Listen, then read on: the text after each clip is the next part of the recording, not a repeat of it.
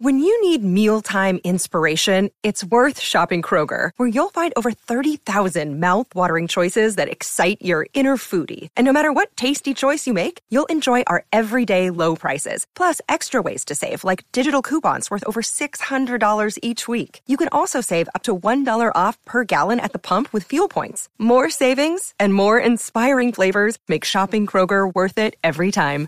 Kroger, fresh for everyone. Fuel restrictions apply.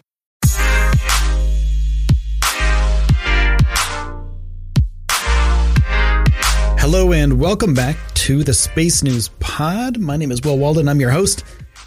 Thank you so much for tuning in. This is going to be a really, really short podcast today.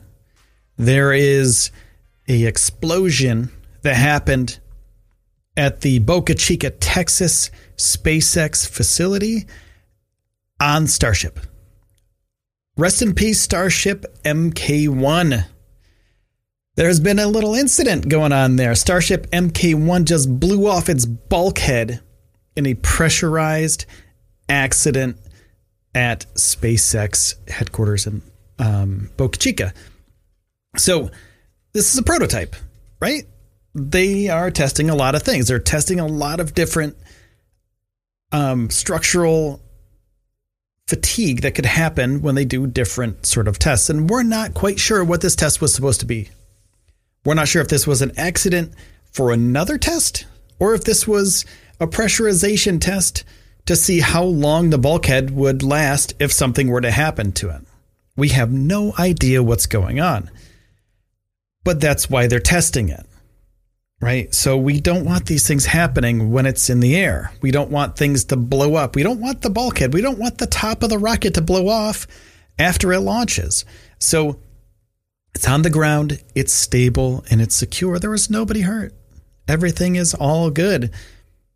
SpaceX doesn't really know how to make stainless steel rockets. They're still working on it, so that could be part of it. You know, welded steel together is hard, you know, even though people have been welding steel forever. Making a rocket that's pressurized is very difficult.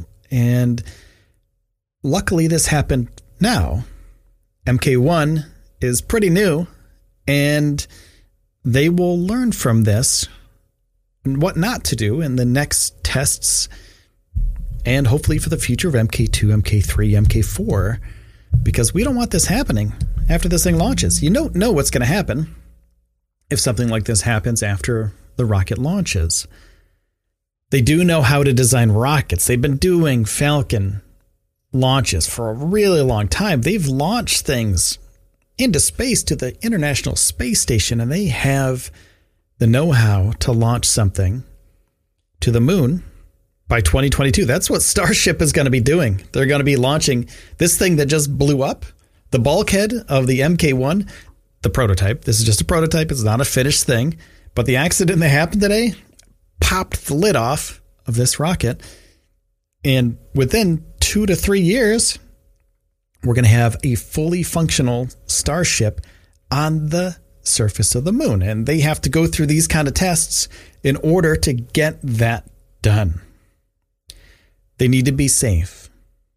So they need to do these kind of tests. Nobody was hurt, like I said before. And there's a live stream.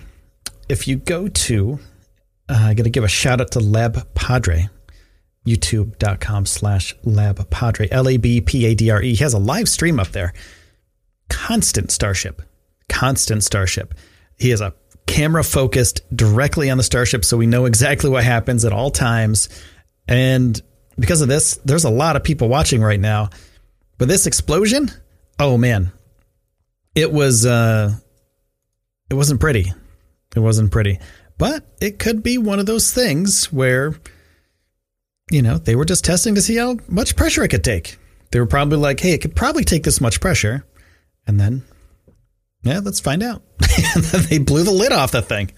So it's just a minor setback, if it is a setback at all. Maybe they were like, yeah, let's see if we can blow the lid off this thing. See how much pressure it takes. You don't know you know, we we don't have any information. I don't have any information. Nobody else on the outside has any information about that. So once I do get information, I will make sure that you know this, and I will make sure that every little bit of Starship will be in this podcast, in this show. So make sure to hit that subscribe button. And I want to say thank you to everybody over on YouTube. You can go to youtube.com slash space news pod if you want to listen to this over there. Or there's other sweet, sweet shows on my channel.